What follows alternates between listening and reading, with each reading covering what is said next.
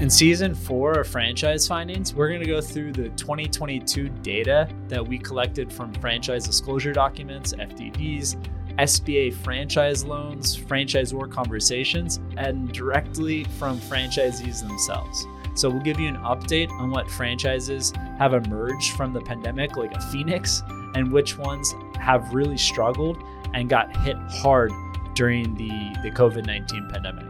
Stay tuned and don't forget to subscribe to our, our podcast as well as leave a review on Apple or Spotify.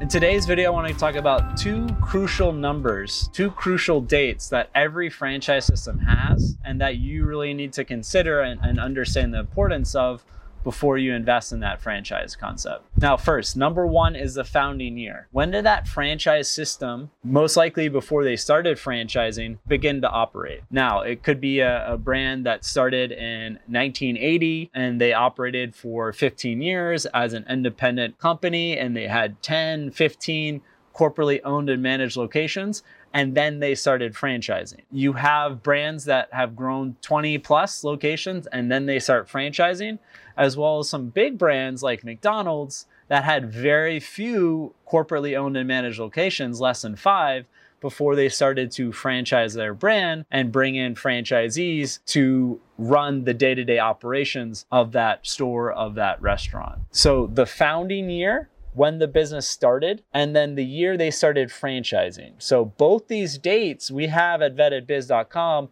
for thousands of franchises. And you can take a look at the FDD, the franchise disclosure document, and we'll give you this information of the founding year as well as the year they started franchising. Now, the year they started franchising, generally I, I like to see three years, four years, five years after the founding year.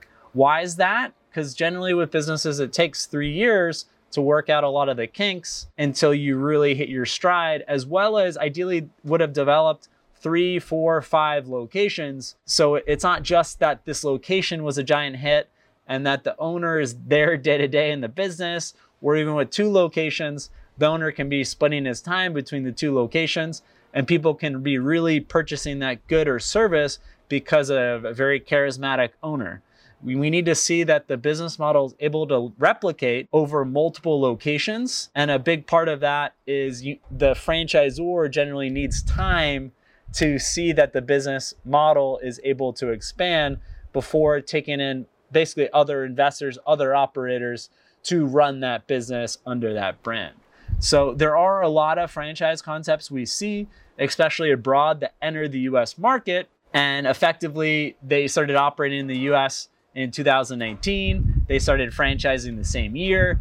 For me, that's a big red flag as the foreign company, whether it's a bakery from, from France, a pasta franchise from Italy, it should enter in with their own money in the US market, understand the US consumer, tweak their menu, and, and then bring in other investors that are going to be operating the business there's a lot of time it takes to really understand the consumer, whether you're coming from abroad to the United States or you're looking to enter in a different city or a different state.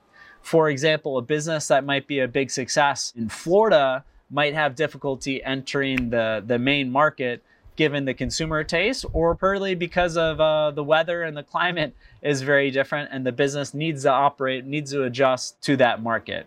Uh, we see this a lot too with um, franchises that are entering for the first time into Texas, into uh, South Florida, where there is a large uh, Latino population and many Spanish speakers, where before you enter in that set market, you need to really understand and, and probably translate uh, a lot of the information that you provide the end consumer and potentially even the franchisee to Spanish, for example. So when you have that founding year and the year they started franchising compressed, where it's zero years, so they both started in 2019, or it's one year, two years, three years, the franchisor is basically using you, the franchisee, as the guinea pig and testing the market, testing the consumer, testing the marketing plan, all that, where I think that it really should be the franchisor that pretty much perfects the model and then license that model through a franchise agreement to a franchisee that then de-risks the business for that franchisee. Franchisees are often going all in, investing a lot of their uh, liquid capital, taking loans, rolling over their retirement savings. So it's really important that you look at a franchise that ideally has a difference of five, six, ten years from the time they've founded the business to the year that they started franchising that business.